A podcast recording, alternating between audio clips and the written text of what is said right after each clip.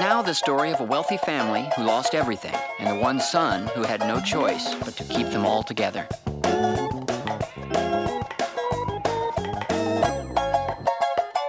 It's Arrested Development. Annyeong, welcome to I Made a Huge Mistake, an Arrested Development podcast. I am your host, Aaron. Today I am joined by uh, Talking About Turtle podcast host uh, Andrew Schwartz, returning guest. Hello, Andrew. Hey, Darren, thanks for having me. And today we're going to be talking about the final episode of uh, season three, which was the final episode that was shown on Fox, uh, which is called Development Arrested. The final episode of the series. Just the title backwards. It ha- it was it has a story by credit. Only the second time that they've split the, the writing credits here. It has a story by credit with Richard Day and Mitch Hurwitz, and it has a teleplay credit for Chuck Tatham and Jim Vallely. All four of those have written, obviously, a number of episodes before, and it was directed by John Fortenberry, who has directed a number of episodes. This episode lost the Emmy for Best Comedy Writing to the pilot of My Name Is Earl. Which it's it's interesting because they Arrested Development had won this particular category two years in a row, um, and the show itself was nominated for best uh, comedy series three years in a row, and it won in its its first year. Um, so they were double Emmy winners in their first year, but um, after that, Passing the torch to the next comedy legend show. um, yeah, My name is Earl is still in the minds of us everywhere. I can't remember what was the name of the guy who played Crabman. I'm sure he's out there doing a, a fine uh, a fine job. I think he popped up somewhere recently, but I don't remember what he did. And remember, at this particular time as well, The Wire did not win any Emmys for anything. Jesus Christ. And this is this is around the time that The Wire was finishing, so that's what was going on with the Emmys. My Name Is Earl was the best comedy, And and The Wire wasn't nominated for anything. It's ridiculous that The Wire didn't get nominated for a comedy rating. yeah, I know. That was some funny, funny um, television. Um, it was The last episode made me lose my shit. I was laughing so hard, just cracking up.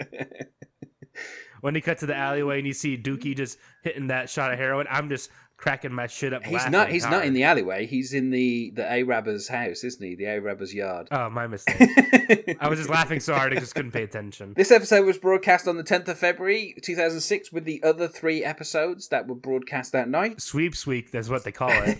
yeah, and the summary is as follows Michael confronts a new batch of familial dysfunction while preparing to take over as CEO of the company after all the charges are dropped. In the previous episode, they wrapped things up pretty quickly by deciding that all of this investigation that had been going on for a number of years was just a misunderstanding, and George Sr. was merely a patsy for um, an undercover operation, and that's it everything's wrapped up neatly. It's really weird that they they almost in a kind of HBO penultimate episode way they decided to wrap everything up in the penultimate episode, so they could kind of have a a kind of slow final episode. A nice little celebration. Yes, and then it's funny because actually uh, uh, everything that isn't to do with um, you know the, the main plot, the whole investigation thing, and George Senior being in prison, and all the rest of that. Um, is is kind of wrapped up in this episode. They'd introduced the idea that there was a N Bluth, uh, like three episodes before this, which is basically the same night, and then they wrap it up in the space of three episodes. Um, and obviously, we'd already had uh, the whole mock trial thing and um, Jan Eagleman, and just there was a whole. It's it's really funny actually when you look at the kind of after after Rita leaves. There's like a whole ton of episodes where they just bring up a whole plot and wrap it up in the space of like 20 minutes so quickly. It's like them just blowing through their show Bible, like, listen, we got all these plots. Let's get rid of them, baby. yeah, they do. They do mention um, on the commentary because this this final episode has a commentary. On the commentary, um, David Cross asks Mitch Hurwitz, "What did you have planned for season four? Bearing in mind this commentary was recorded um, sometime in two thousand six. And Mitch Hurwitz just replies by going, "Oh, we had so many plots," and that's literally all he says about it. he uh, he kind of it it seems obvious that David Cross is kind of making it known that basically they burned through everything that they had. And one of the the notable things about this final episode um, is that it mirrors the pilot in so many ways. Um, and we start with you know the exact same musical sting and the narrator saying, This is Michael Bluth. Right now, he's being honored. The saddle up pardoners banner is back up, which doesn't make any sense. Um, it, which is funny because I remember Mitch Hurwitz in the pilot talking about how they wanted George Senior to have this whole like cowboy gimmick, obviously being a um, you know like a reference to uh, George W. Bush and all that kind of stuff. And they kind of dropped it after the pilot because they found it really tiresome to keep trying to insert it into the show. And so like they did it in like the second or third episodes where they kept trying to bring it up, but it, in the end they just like kind of dropped it. At the end of the pilot, you know, Michael says you probably want to drop the whole cowboy act, and that's what they did. So um, it's funny that they bring that sign back right here in, in the final episode, and you know they have the same style, except of course for the pilot they didn't have an opening title sequence, which is what we do get in this episode for like the first time in about five or six episodes. We get like a full title sequence um, to explain to the audience, um, you know, about what what the plot of the program is, you know, as it's as it's going off the air. I like how the narrator says, Why is this man crying? Because now he'll have to stay with these people for a long, long time. and of course, one of the other parallels we get here is we get George Michael and Michael in the same bed, and the angles are kind of the same as when we were in the pilot, and they were living in the the attic, um, and, and you know, sleeping on sleeping on the beds next to each other, and. I like how when Michael asks, "Are you scared of a monster?" The, the narrator says it is the monster called lust to which he'd recently succumbed. And i guess it's funny because like the whole incest storyline was kind of toned down a little bit for season two. It's ramped up immediately for this. Well yeah. In this final in this final kind of few episodes they've really gone back to you know the idea that that maybe in george michael uh, have feelings for each other. But the, the funniest thing is of course is um um, is is how we we see that this was confirmed, which was kind of done in the previous episode where um, Tobias talks about maybe coming out of your mother's third base, which is like, uh, and there's a couple of references to how, you know second base and and you know how uh, George Michael had gone in head first like Pete Rose. I, I'm guessing to international like uh, viewers would be completely puzzling because obviously uh, nobody watches baseball.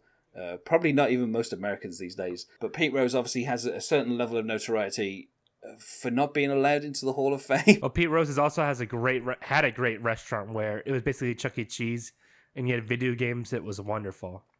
Gone now. so you have nostalgia for Pete Rose for completely different reasons. Yeah, I had no idea he was a baseball player. I could not care. All I know is he had some sweet games. Uh, he also is in. Uh, he's not in the baseball Hall of Fame, but he is in the Wrestling Hall of Fame uh, that the WWE have because Pete Rose participated at three different WrestleManias where he was tombstone pile drived by Kane, brother of The Undertaker. R.I.P. That's exactly what The Undertaker says, Andrew. and so obviously we find out that maybe was because they teased it kind of a little bit in season two and earlier in season three that maybe might not be the child of, you know, uh, Tobias and Lindsay uh, and, you know, and there've been little hints at it where Lucille had said that she spent her inheritance getting here. So that, you know, there was there was always this kind of implication that somehow, um, you know, Tobias and and and Lindsay had had to use artificial methods to get maybe. Uh, of course, later in this episode, we find out that indeed maybe is not related to George Michael, but not because she wasn't, you know, uh, Tobias and and Lindsay's child uh, but for completely different reasons. Torn from her womb untimely. yeah, and and it's funny because um, you know we see a scene where um, you know after finding out about um, you know Maybe's birth, Maybe kicks George Michael out of the room that they have been sharing. Um, but I just like the way that she she delivers the line saying, "You're not sleeping in here now," which is like uh, one thing I like about Maybe is, you know, over the course of the series, she very rarely uh, bends to anyone else's will, and she's willing to tell people exactly what she thinks and kind of just do whatever she wants. Um, and so, you know, kind of bossing George Michael around kind of fits with that. I, like as well how uh, you know, maybe uh, on kicking George Michael out says, uh, you know, so we can make up every uh, make out every night, and of course George Michael's like, Does that not work for your schedule? and I, I just like, I just like how he George Michael's not like the kind of most forceful of children. Obviously, he's meant to be the opposite of maybe, but I do like how he kind of tries it on there by you know making a joke about it. Michael Cera has the most killer line deliveries in the show. Of course, we should emphasize that at this particular point, George Michael and Maybe are indeed uh, married under Californian law, and so they are actually husband and wife. Um, they at some point will still need to get a divorce, and we, you know, we find out here that uh, you know Michael brings the viewers up to speed, even though, of course, at this particular point they would have been watching all night, and um, you know, I like how when George Michael asks if Pop Pop is definitely innocent. Uh, Michael goes not by a long shot, but they've dropped all the charges. um, you know, which in its in itself is kind of like a commentary on the American justice system, where basically it's possible for rich people to not go to jail, but they uh, that does not mean that they are innocent in any way. We we go to we get to see that uh, you know on uh, on Mad Money, uh, Jim Cramer once again making a uh, a cameo here. He has he has upped the. Uh, They beat the treason charges. We had it as a don't buy. Let's bump it up to a risky. Risky. Hell yeah. Um, and of course, they were put up to Don't Buy in the premiere of season three, which I just love how like risky is seen as a good thing by everyone at the Bluth Company. risky, risky, risky. Risk, yeah. Uh, people do love a chant at the Bluth Company and in the Two Blues family. million, two Um, million, two million. and um, you know, I, I I like I like how um, Michael at this point is like, you know, we're finally doing it. You know, the company's making a recovery. Uh, and he goes, "Are you happy?" And Michael Cera, of course, delivers the perfect line where he's like, "I'm really happy," I wonder if we should move out of town. What? which you know that has been the goal of Michael since the pilot has been to get away from his family, and finally George Michael is kind of George Michael's always been the one who's you know given away the fact that we're going to Arizona, or has kind of wanted to you know has kind of pulled at the heartstrings and try to keep them you know here in Orange County. Um, mostly because he was lusting after his cousin, but at this particular point, he's the one who wants to leave, and Michael is the one who, you know, wants to stay. This is where we get a callback to the the pilot, which is probably one of my favorite exchanges, where you know Michael says, "What have I always said is the most important thing?" And of course, George Michael goes, "Family," and Michael goes, "Well, I was going to say breakfast, but." Uh, uh, you know, in the pilot, he got that the other way around, where you know breakfast was the most important thing. I like as well how when Michael says later we can talk this out, George Michael's like, "Well, I've heard that a couple of times too," which kind of alludes to the fact that at least three times in season three, he has basically told Michael that he he likes maybe, but Michael hasn't heard it at all, and he's just kind of heard other things, and they haven't really got a chance to kind of talk about it. Um, and of course, once we arrive, the Bluth family are indeed chanting "risky," um, which of course Buster has a. Um, he's got like a. I don't know what it's called. When you what is the thing you used to cut up Uh, meat? The little. A blade. Let's call it a blade. Uh, well, he's he's kind of waving it around, and he cuts the. Electric blade. Yeah, like a electric. Uh, I don't know. We're really struggling here with this. Um, and he, he he cuts the as he's saying risky. He's holding this this this blade up, and he cuts off his fingers. Look at that, Buster. You would have lost a hand anyway. At first, when I saw that, I thought, oh, he's using his uh, uh, stump to use it like a like a Evil Dead Two situation, where he's using the razor in that hand. yeah, That's what I thought at first when I was looking at it again. But I'm like, oh no way, he's cutting up his fake hand. I don't. know. I can't remember if that's the one that he. I think that's the one he bought from J. Walter Weatherman, isn't it? I believe so. Who advised him not to take it out of the the wrapper. And of course, we find out. I mean, it's worth noting as well that the the meal that is being brought in is the skip scramble, um, which you know uh, was the reason that Loretta apparently was suing was because she kept. Don't buy the skip scramble. Yeah, she she like ate it like seven days a week or something, which I find slightly unbelievable because it seems to be it was what was it everything on the menu all kind of like mushed up into one big pile. Yeah, exactly. Yeah, uh, and so obviously you know that you know the the whole um, the, the whole family are going to tuck into that skip scramble. Uh, apart from GOB, who is notably absent. He's getting into his own skip scramble. Yes. Um, The funny thing is, uh, the scene here, you know, where they are chanting "risky" and everything. This was the final scene that they shot uh, for the show, um, for for the family as a whole. Because there are a couple of scenes later on in this episode that are just Jason Bateman and a couple of people that were were actually the final scenes that they shot ever. Um, but I think it's funny here, you know, like uh, Lucille has she kind of almost lampshades the fact that they're calling back to the pilot, where she says she's rented the same boat uh, as they had in the pilot. Um, and of course, at this particular this particular point, Buster talks about how the ocean is his second biggest fear. Um, I'm guessing after seals. I'm guessing seals are his biggest fear at this particular point. Seals are number one. Yeah.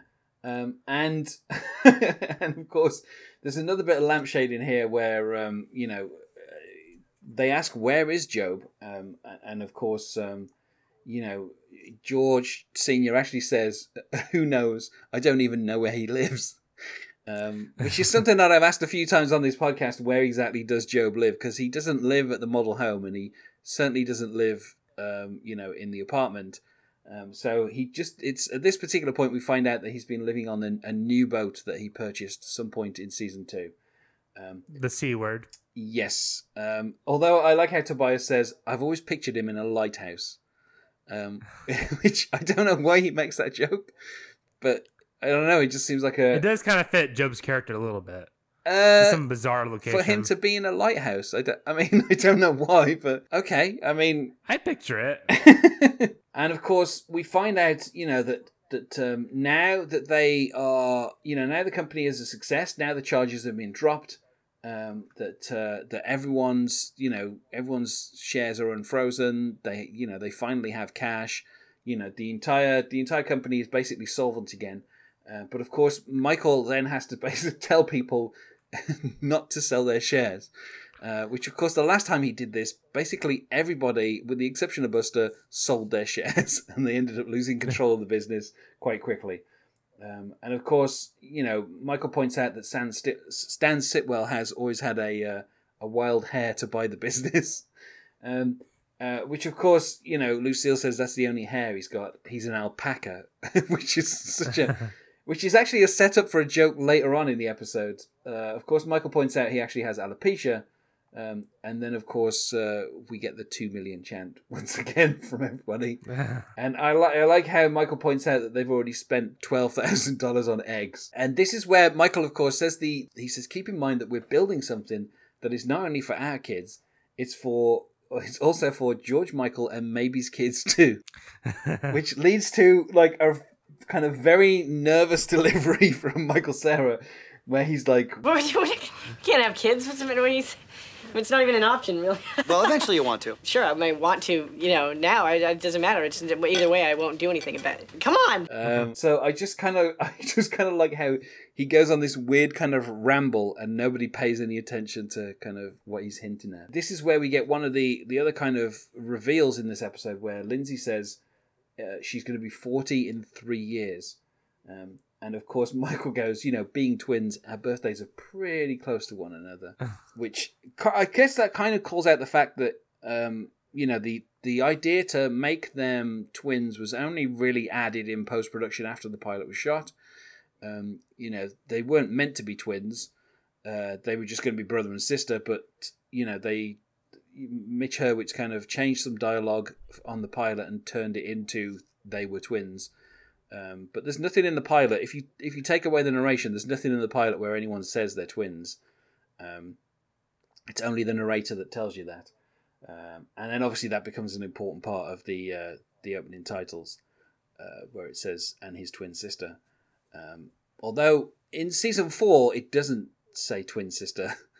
um, the like the opening dialogue is kind of like the opening narration is kind of the same for season four, but obviously they change it with each episode depending on the character.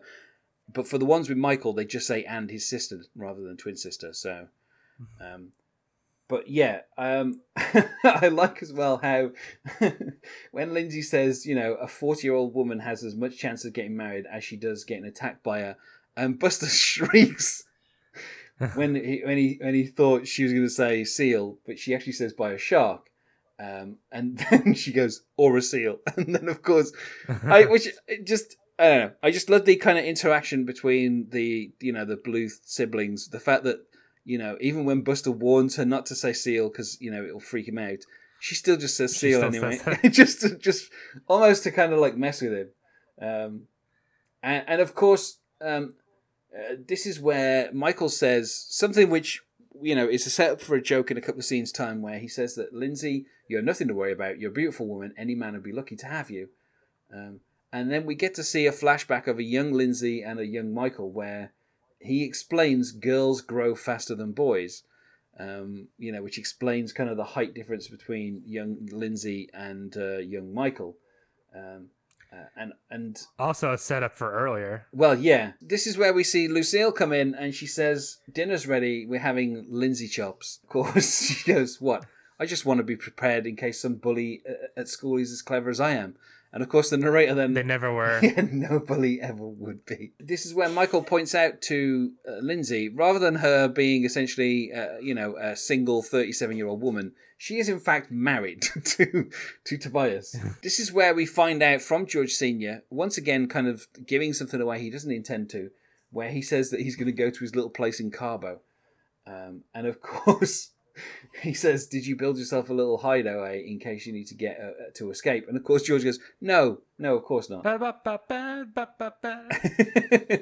We find out here that um, you know uh, Lucille essentially is the mastermind, as he says, "Your mom's not going to allow for that." We we find out that the banana stand was in fact an idea of from a Korean immigrant who was deported the day after.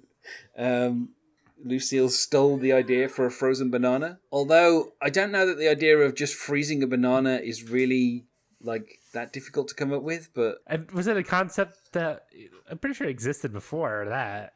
I'm I'm I'm almost certain it was, but uh, I don't know. It's it's really weird. Um, and of course, George Senior, you know, he he talks about how you know controlling Lucille is and how she's the mastermind and all this kind of stuff. And I like how as he's saying all this, Lucille's in the background and and she just goes, "He'll be fine," and George immediately goes, "You'll be fine." Just kind of like repeating her. and so obviously, you know, this is where Michael going to cancel the reservation on the boat. You know, simply because Buster is afraid of the sea. Uh, he runs into GOB uh, on a party boat of his own. Um, and I like how GOB tries to flee, but he's forgotten to untie the boat from the mooring. So, of course, it basically just strains at the rope. And Michael is like, I want to untie these ropes first. now, I don't know if this is meant to be like a subtle joke, like a magician joke, like how, you know, magicians, you know, can escape from certain knots. And obviously, GOB is, you know, struggling here just to kind of get away from Michael in a boat. Um, and I like as well how once Michael gives him the instruction that he needs to untie the boat, he goes, Don't tell me how to flee, Michael. which I, I kind I kind of like. Um, and I like as well how GOB is struggling to survive on the paltry fifteen hundred dollars a week. Uh, to which Michael, of course, says, "I give you five hundred dollars a week," and he goes, "Well, someone's drawing a little one on those checks," um, which I kind of like. You know, Sitwell has made an offer to GOB, um, and he's talking about selling. Um, and of course, yes, the boat is indeed the C word, um, which was the boat he was planning to buy when he was uh, head of the company. Um, but the funny thing is, is here um, he talks about how um, you know Michael says you're going to burn through the money and you're going to have nothing. He goes, you know, give a man a fish, he'll leave for a night. Teach a man to fish, and GOB goes, he'll want to use your yacht, and I don't want this thing smelling of fish. Uh, which in itself, of course, is uh, a kind of roundabout joke uh, to do with the title of the boat. And of course, the C word in this particular. oh That never occurred to you, Andrew? No! Okay, well, that's what that was all about. And in this particular case, obviously, the C word can also refer to cancellation because the show had been cancelled at this particular point. Um, so they'd known RIP. they'd known for episodes before this. So I'm guessing bringing back the C word was so that they could make that very unsavory joke that Andrew has just gotten, but also so they could kind of hint at the, the cancellation as well. Save our Bluths. GOB refers to uh, Michael as a robot, of course, something that he's done on a number of occasions throughout the show. Uh, Lucille is kind of on Michael's back throughout the rest of this episode, trying to make it clear to people that they can't sell the shares. He basically says that, you know, he, he won't give up the yacht. And so Lucille, of course, showing how they got into trouble in the first place, says just let him lease it through the company. um, so, uh, you know, and this is where Lucille, of course, says, uh, How would it feel to lose the company to a man who has less hair on his head than I have on my. And I don't think she says head. Uh, and and uh, uh, than I have on my, and she says something else.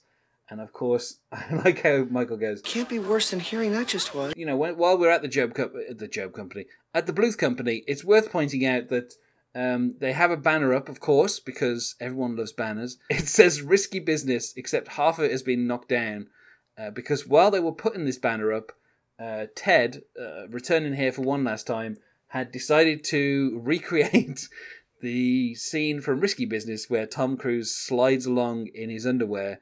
Um, and he basically knocked the ladder over where the person was putting it. up. It's really great because they don't explain to you what the joke is. It's just visual storytelling. Yeah, it's uh, and, and the thing is as well is the fact that they don't even have the full words "risky business" up. It just says "risky bizu" because the rest of the poster has fallen down. So it's really clever because you have to obviously know. You have to understand what risky business is. You have to understand what the slide is. yeah, and of course Ted he couldn't see through the uh, the sunglasses, which I don't understand because even indoors I think you'd still be able to see through sunglasses. But you know, I don't. I also don't know much of a slide he could have gotten on uh, the carpet. no, yeah, I it, You wouldn't get a lot of. Fr- you would get a lot of friction from that. yes, it. I mean, it all over. It's just a bad idea to do, but um, you know, you've ended up with a person on the floor, uh, knocked off the ladder, um, and you know, obviously, Lucille here is basically making Michael sell out. Giving GOB the boat is the very first step. George Michael wants to talk to his father, uh, so he's he's you know finally managed to get him alone in the office.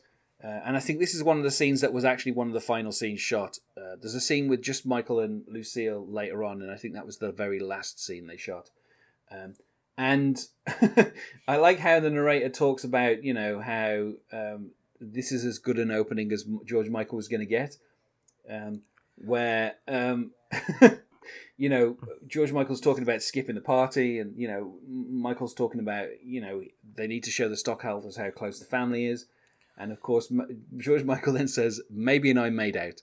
And finally, after after him saying this to Michael a few times, Michael finally hears it. And I, I like when he goes, "You mean you kissed?" And of course, he says, uh, "A little more than that." And we get a shot of uh, Pete Rose one more time. yes, diving into second base. And I like I like as well how you know we get the the the.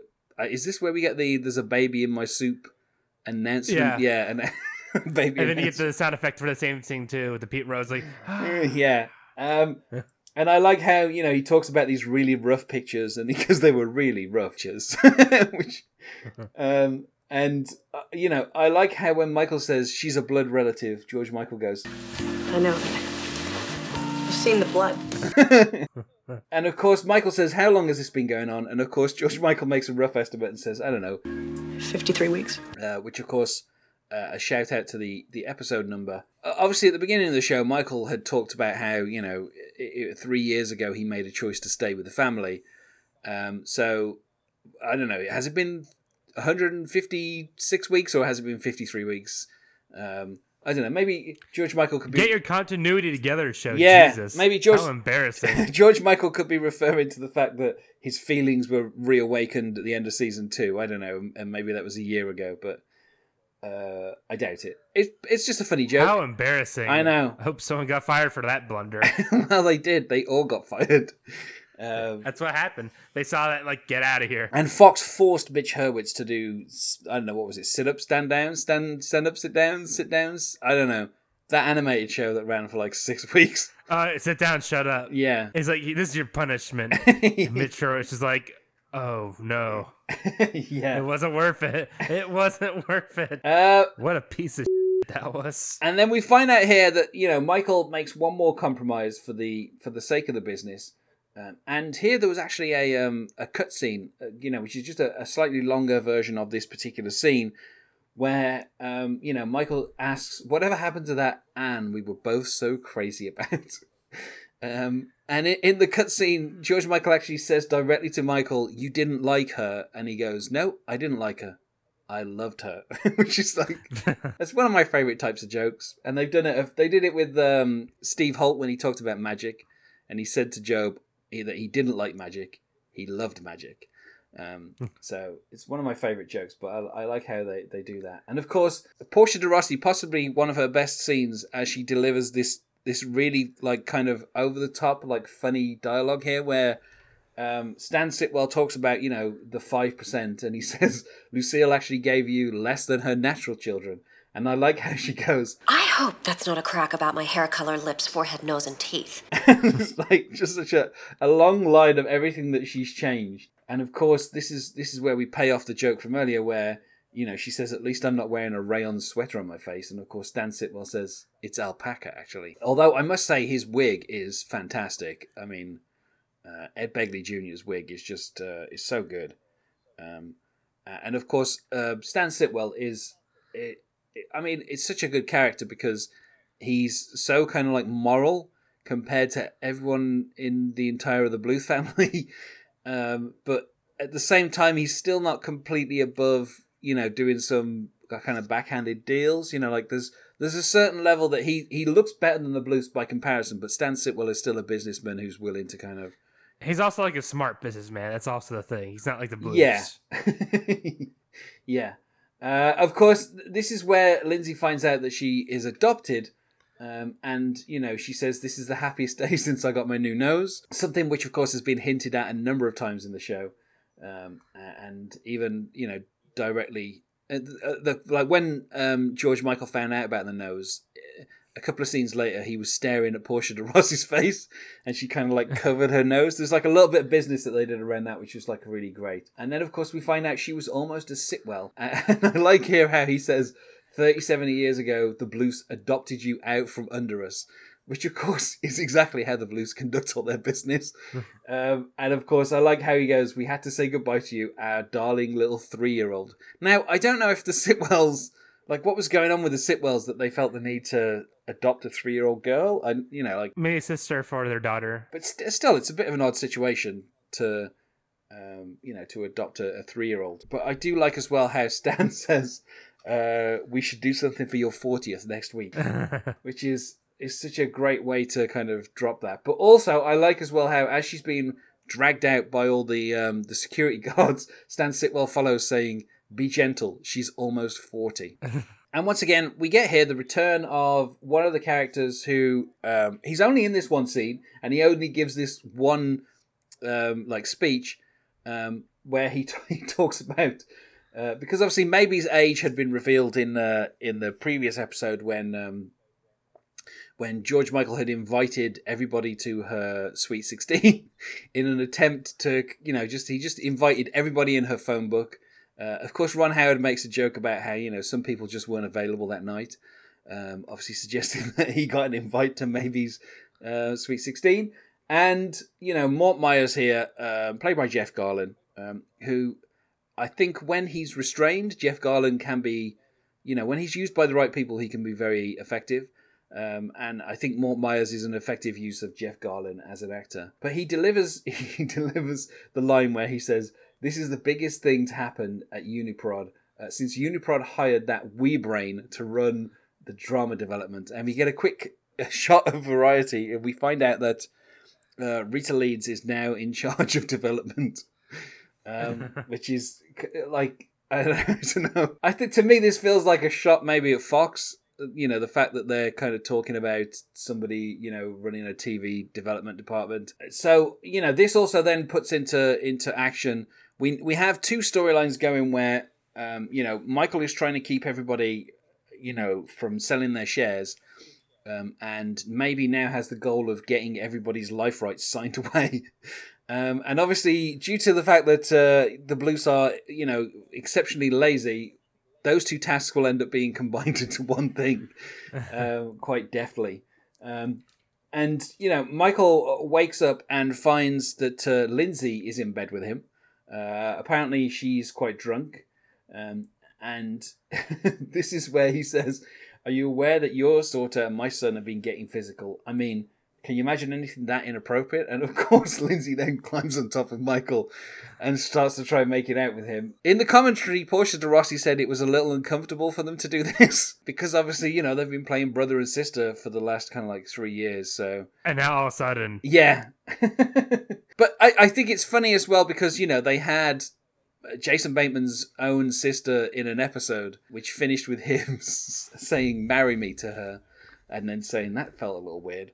So you know, um, Arrested Development, of course, not not always want to kind of like push the uh, the whole incest angle. Years before Game of Thrones made it sexy and interesting. Arrested Development just settled for sexy.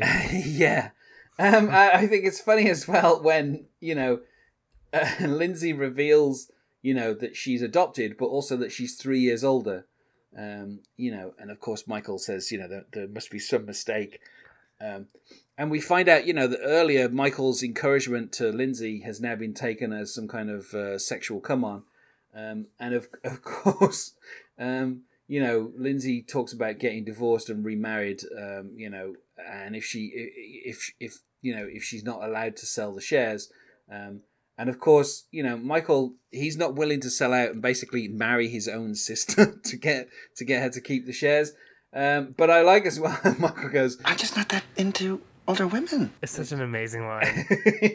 yeah. And then she immediately just grabs like his hair and shoves him on the floor. It's like so violent. yeah.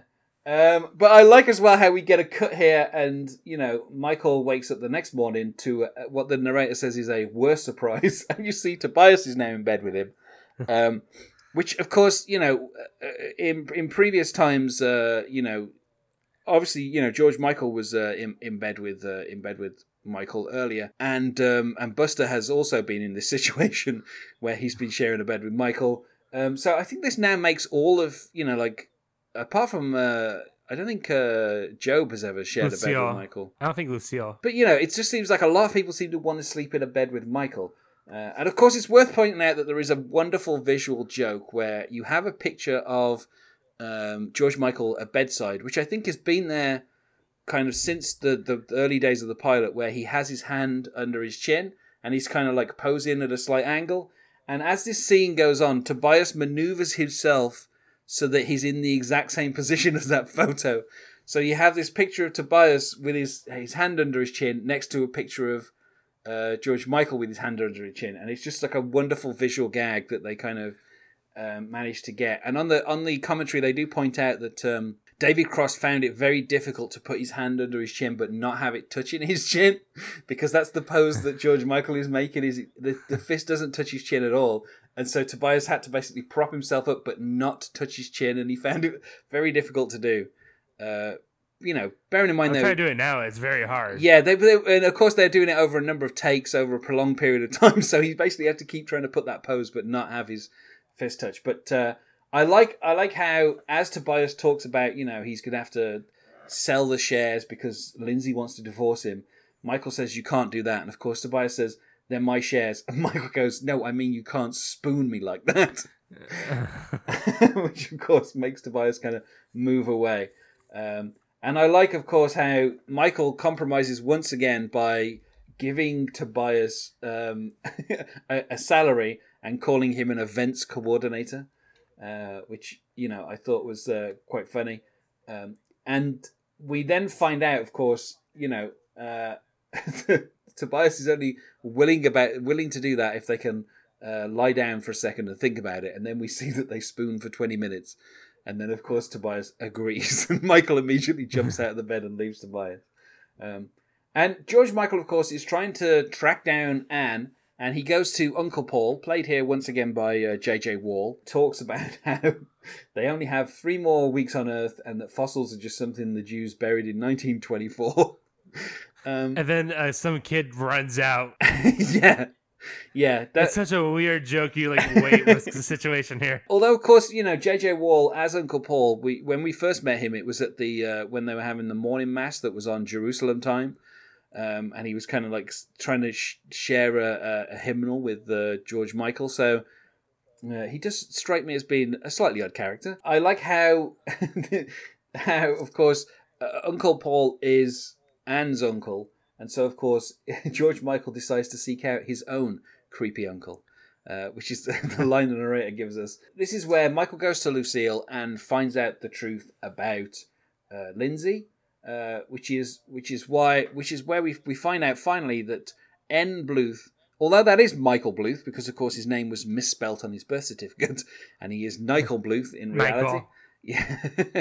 um, we find out that of course they wanted to, you know, that she was actually born Nellie, and of course, I like how as well how this is resolved so kind of like this this kind of mystery that was built up for like five or six episodes is resolved so quickly with Michael just going, of course, Lindsay is the Nellie from the photo. um, usually, when it comes to adoption, you know, most children that are adopted either they know from a young age. Um, you know, there's a fantastic joke in uh, Easy A where um, the the brother, uh, the younger brother of Emma Stone in that film, tells tells his parents, he says, "Am I adopted?" or he says he's adopted. And um, you know, he's well. No, he tells him that he's adopted, and of course, Stanley Tucci's like, "No, really?" Uh, of course, the kid is is black, and everyone else is white. So obviously, it's obvious that he's adopted. But the joke is is done so well. But generally, when it comes to adoption, you know, most people kind of know at a certain, you know, their te- their parents generally tell them at a certain age. Uh, but obviously, Lucille didn't want to would want to tell anyone because they were adopting the child of a competitor. And she didn't think it would look good. Um, and of course, you know, Michael's like, yeah, people would have twisted that story to make you look bad, um, which I kind of, I kind of like, and I like as well how we get one kind of big callback to the pilot, uh, which of course was Lucille saying that she didn't care for GOB, um, and she goes, "We loved her just as much as any of you normal kids, more than GOB." Uh, so once again, Lucille demonstrating that she doesn't really care for GOB. This is where Lucille comes up with a, a plan. We we see finally in this episode how she is the mastermind, where she says she's going to pay everyone else, pay everyone off, call it an accrued cash dividend, and they won't get their money until they sign a document promising they won't te- sell for ten years. And of course, Michael goes. So it's embezzlement, bribery, and conspiracy. And of course, Lucille once again says, "And a, A lot of love." lot of love." Yeah. to which of course Michael then goes, "And perjury." And so, so and, and this is where, of course, Tobias, uh, uh, everyone else in the Bluth company, you know, they do have jobs, they do take paychecks, but they never do any work. Tobias, of course, not being a Bluth, uh, he's been given a paycheck and he's been given a job, so of course he's doing the work. And he turns up to say that he has booked the perfect location and some wonderful performers for the party. Uh, and when he says we're having it at the uh, Queen Mary, uh, of course, Buster gasps because the uh, the Queen Mary is a ship although Tobias says it's a, a popular chain of nightclubs. Uh, once again, his sexuality uh, being called into question there. I like how he talks about how he hasn't been to this particular location. It's on the Long Beach Harbor. Uh, and of course, Buster tells him that's the ship. so Tobias has booked the ship, which Michael had cancelled them having the party at. So already Tobias is completely undermining Michael. And we find out, of course, that it is welded to the dock. Um, and this is possibly one of the greatest jokes um, that the show does, um, where Tobias talks about calling the hot cops, and he says, Although, perhaps I should call the hot cops and tell them to come up with something more nautically themed. Hot sailors. Better yet, hot sea. and of course Michael cuts him off and goes, Like hot sailors. and uh, Tobias goes, Me too. of course the narrator, despite the fact that, that uh, you know Tobias was cut off from making the joke, the narrator says Michael was just ab- George Michael was just about to come across a hot seaman of his own, uh, which is kind of like a weird way to discuss GOB. Uh, but there you go. And of course, you know, we find out that GOB is living on the, the Seaward with his girlfriend. Um, you know, the information has been passed on from uh, from Michael to George Michael. Um, and this is where we we get like the final her gag, uh, where George Michael refers to Ann as who, um, where when of course GOB asks, "How did you know about her?" Uh, which you know should be the first hint as to who he's talking about, and of course George Michael just goes, "Who?" When GOB says Ann, we get one last time of George Michael going, Her? um, which is kind of it's it's really weird because there's been a few times where they've kind of done variations on the the her joke, um, but I like that they kind of save up the reappearance of the, of Ann here uh, for the kind of final time that they get to do it, um, and we find out that the the secret that, that GOB has been keeping and that has been hinted at in a number of episodes. Uh, you know about the, the the third place in the inner beauty pageant, which of course in the episode at the time GOB said third place will go for magicians. so uh, that, that's that's what has happened. You know, um, we we see all the scenes that were done kind of from the perspective of GOB, where he's talking about you know the Holy Trinity and all this kind of stuff. But we now see that Ann was the one who was in all these scenes. He he, he talks about how you know the girl obviously needs a man, um, and then George Michael just kind of does he punch GOB? I think it is. He punches GOB. He just punches him straight in the face. and uh, Mae Whitman does this great kind of like sustained scream as, as he after after GOB falls, um, which you know it's great to see uh, Mae Whitman, even if it's just for this one brief scene here. Um, and we find out that Ann is actually eighteen now, um, which is weird because uh, George Michael, um, you know, as it was said earlier in this episode, I think is um, only fifteen, turning sixteen, and obviously maybe is also sixteen. So I didn't realize that George Michael was dating Uh oh. Yeah. Also, a nice little tie-in with this uh, plot. Yeah, so it's it's kind of and obviously Ann is also dating an older man, so there's something going on with uh, people's Layers. ages. Yeah, uh, that's what Arrested Development is known for. It's a lot of layers, like an ogre. yes, um, and you know Buster has a uh, you know has a a life jacket on while he's on the boat because obviously he's terrified of of this boat I don't know sinking or something, and he ended up in the ocean with the seal. Of course, that's not anything that could ever happen. Uh, I don't know why Buster's been so scared, um, uh, but I, I like as well how um, you know uh, Michael uh, accepts his congratulations. Um, and I I like here how we get some hints towards yet one more reveal before the end of this episode where the narrator tells us that Buster was approached by his loving father, which is it's not like this is a mystery for very long because they only they do this reveal in a couple of minutes time, but I like how the narrator basically tells you straight away it's Oscar and not George. A- And but of course, um, you know, Buster says, "Do you think?" Do you think there's any chance that the ship could break away from the dock? And we get another hint that this is Oscar, where he goes, "We're on a ship," uh, and of course, maybe is going around the ship trying to get everyone to sign away their life rights, whilst Lucille is getting everyone to try and sign for this deal that she's come up with. I like as well how Lindsay, you know, you know, talks about how she's going to marry Michael, and of course, Lucille goes, "I always saw him with a younger girl." so Lucille once again finding a way to kind of twist the knife uh, with Lindsay. And of course, GOB finds out, uh, you know, overhearing this conversation between Lucille and Lindsay that, you know, they're not related. And uh, he goes into knee jerk revenge mode. And I love, I love this where he says, Why go for the best when you can go for the rest? Which is. Which I just love because that's like him putting himself into second place straight away. Uh, and then, of course, uh, when he finishes with and realizes what he said, he goes, "Of your life with a younger man." um, and then, of course, Lindsay slaps GOB and, and leaves quite quickly. And the reason that Lindsay, Mom. the reason that Lindsay leaves quite quickly apparently is because Portia de Rossi could not stop laughing at uh, at Will Arnett's delivery of the uh, the the why go for the best when you can go for the rest line. So apparently she slapped him on the face and immediately exits, this, you know, like out of the picture because she was laughing so hard.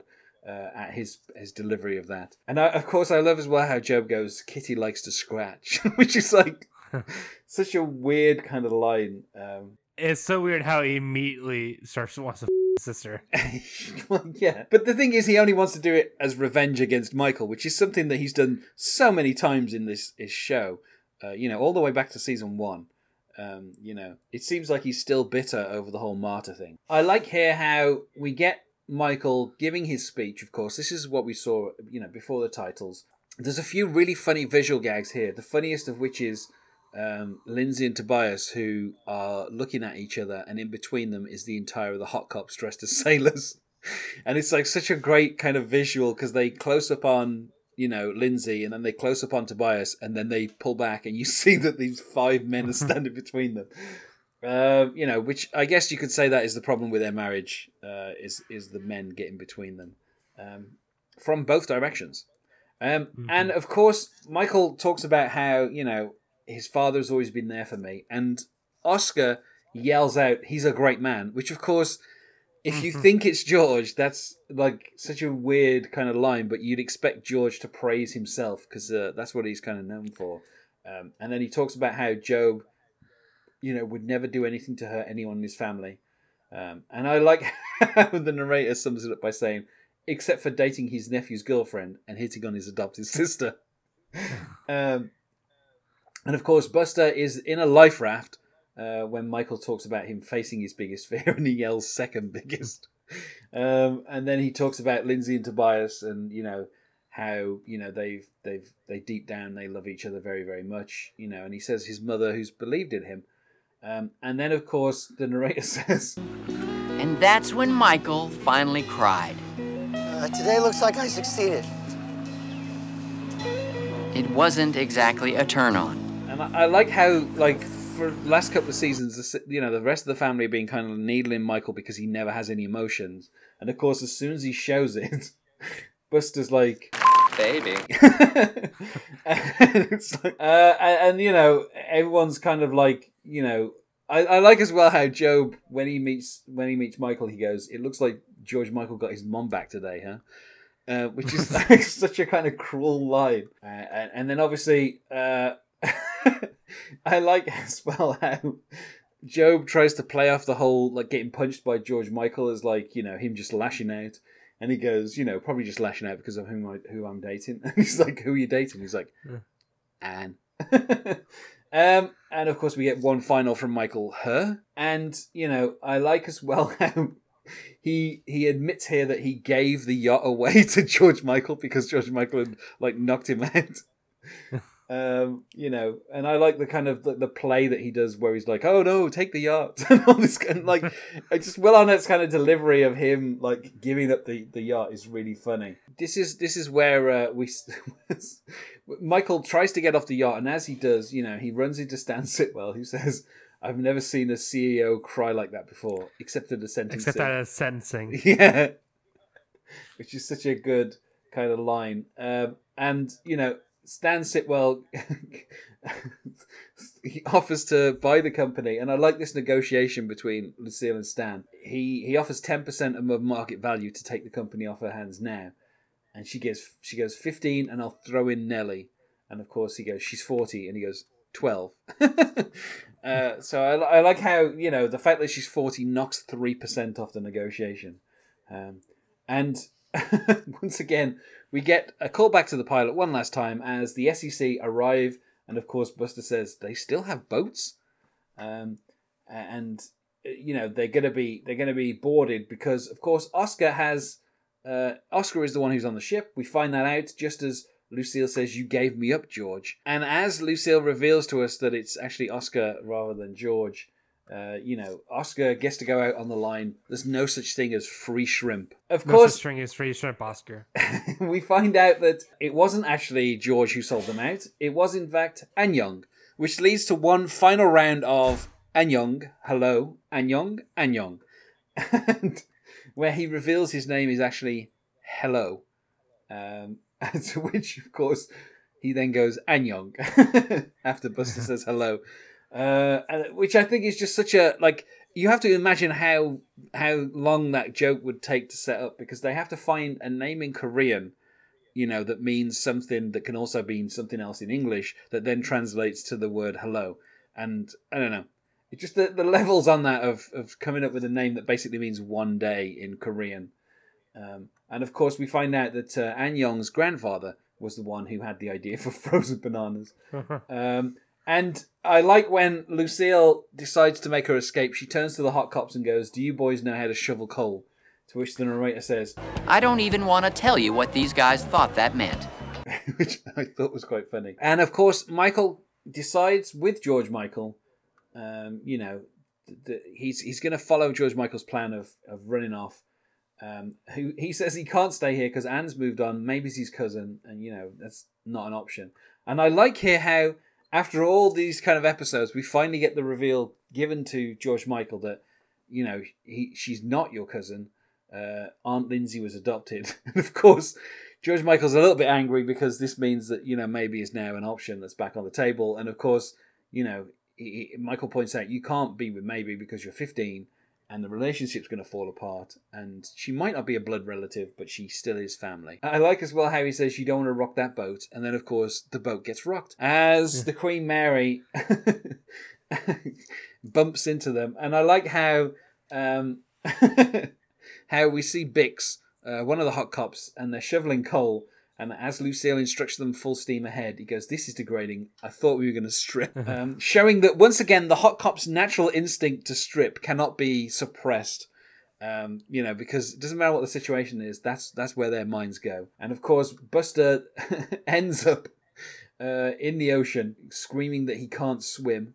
Um, and then he gets confronted by his his first biggest fear as as the seal confronts them. Um, and the funny thing The is, same seal. the same seal, yeah, because um, as Mitch Hurwitz points out in the commentary, basically it's just been swimming in circles because it's missing a flipper. so it's been stuck there in the dock, swimming in circles for since it, it bit off Buster's hand, basically, and then lost its own flipper. Um, and of course, um, Buster wants another person stealing GOB's catchphrase, where he's like, "Oh, come on!" And the narrator tells us that two grand ladies made their escape, as uh, Lucille Bluth is instructed to pull over and step away from the historic ship. And this is where George Michael suggests that you know they go back. You know, family sticks together, and then of course Michael's like, uh, on the other hand, we do have a tank full of gas, a house in Cabo, and 500 grand in cashier's checks. And he's like, uh, what say we give them no choice but to keep themselves all together for a while? Of course, Ron Howard tells us It was arrested development. Do do do do do do do do. which is great because of course the whole keep themselves together line calls calls back to the the opening credits um, of the show. We then find out that on the epilogue michael wakes up to another strange bedfellow and of course he wakes up with george senior next to him who asks how was the party? Uh, which i just i just love that all these people seem to think it's okay to get in bed with michael bluth like i don't know um, and then of course the narrator tells us that maybe pitches her tv show to a hollywood icon who says No, I, uh, I don't see it as a series. Maybe a movie. And that is how the show finishes with Ron Howard making one, I was going to say final cameo, but I think that's the first time that we kind of see him. And obviously, he's never credited as the narrator, and I don't think he even takes a credit for his appearance here. Um, so it's kind of interesting that, like, you know, Ron Howard is the. It's in fact, even thinking about it now, like, could you imagine any other film director being like, "Yeah, I'll narrate this sitcom"?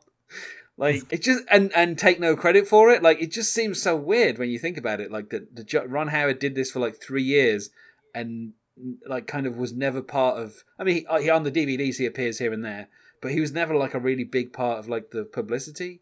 You would think having like a kid from like one of the most popular sitcoms of the last like forty years would be an asset. And director of Apollo 13. well, yes, and uh, Ed TV. Don't forget that. And How the Grinch Stole Christmas. Everyone's Well- favorite holiday, Christmas. Yeah, well, for a number of years, that actually held the record for a December opening, um, and it was the highest grossing.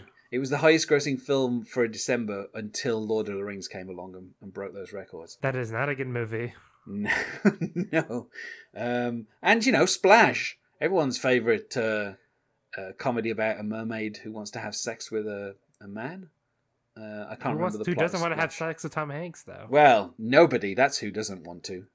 yeah, because Tom Hanks is a wonderful man. Um, so, Andrew, you're Who's your best Hanks? What's the Hanks you want to? um, the Hanks from The Man with One Red Shoe. I would go Captain Phillips. He just needs some loving. I'd say I'd say one red shoe or uh, Money Pit.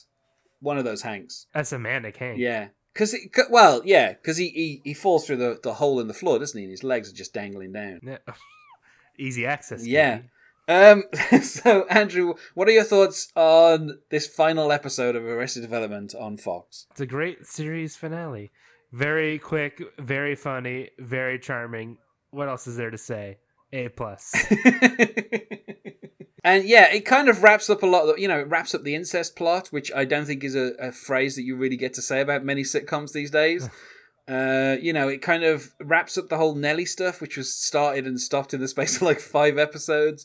You know, it it calls back to the pilot in so many ways, but it also shows. I mean, every single finale finishes with George Senior running away. Uh, he breaks out of prison in the first season. He runs off with Kitty to Vegas in the second season, and here he's running off to Cabo with his son. It's a very satisfying finale too. It really does wrap up a lot of loose ends. Yeah, yeah, and I mean, people's thoughts on you know series four vary, uh, but like it, it does kind of just wrap every, particularly the fact that it kind of hints at the the fact that they might make a movie or something. Um, you know, like uh, something which, of course, has become the, the, the clarion cry of fans of Community of six seasons in a movie. You know, the I which no, you you can you don't have to do that. Just yeah. Just stop. Well, on the on the funny enough on the commentary when they when Ron Howard talks about maybe making a movie, there are a number of the the cast who say, you know, what about this movie, Mitch? And Mitch is like, I don't know. He's like, maybe we will, maybe we won't. And then of course, Will Arnett's like, well, what you need to do is you need to have a movie, and then you need to spin off a TV series from that movie, and then make a movie from that series. And they basically come up, you know, in the space of a few seconds, they all start coming up with these wild ideas of exactly what would be the continuation of Arrested Development. But uh, yeah, I think I think it's funny because you know, like there are a few guest stars in this. Obviously, we get cameo from you know Jim Cramer. We get the cameo from Ron Howard. You know, both of those characters, oddly enough, have. I mean, Jim Cramer makes a number of appearances in the show, uh, more than you would really think. You're kind of charting the success or failure of the the kind of the, the whole you know the the company. Um, and I, I think it's kind of interesting that that they don't really like Mort Meyers is in one scene. You know, Ed Begley pops up a couple of times, but they don't take away from the fact that the show finishes kind of wrapping everything up about the family. Buster facing his fear for the for the second time of being confronted by a seal. You know, like it, it's just kind of funny that they they they have all these guests, but they still manage to focus on the the most important thing, which is Michael dis breakfast. Well, yes, and also family, uh, which is Michael deciding to you know accept be, being the CEO, but then seeing what that would actually lead to. You know, like all the the deals he has to keep making to stop everyone else from selling all their shares out from underneath him. So you know, it's it's funny that the show kind of gives Michael what he wanted, which was to be properly in charge, something that he's wanted since the pilot. You know, and once he gets it, he realizes he doesn't really want to be the person in charge of this company. You know, he just wants to spend time with his, his son, and, and so it, it's kind of fitting that they end up, you know, leaving the rest of the family behind. Finally, you know, because it, because the pilot opens with the narrator telling us Michael had decided to never see these people ever again. And you know, it took fifty-two more episodes before he actually got to the point where he could kind of fulfill that. Uh, is there anything else you wish to discuss about this last episode of Arrested Development on Fox? No. So, thank you, Andrew, for joining me today. Uh, thank you for having me, Darren. And otherwise, goodbye. And that was that. What was this podcast called? I've made a huge mistake. And that was I made a huge mistake.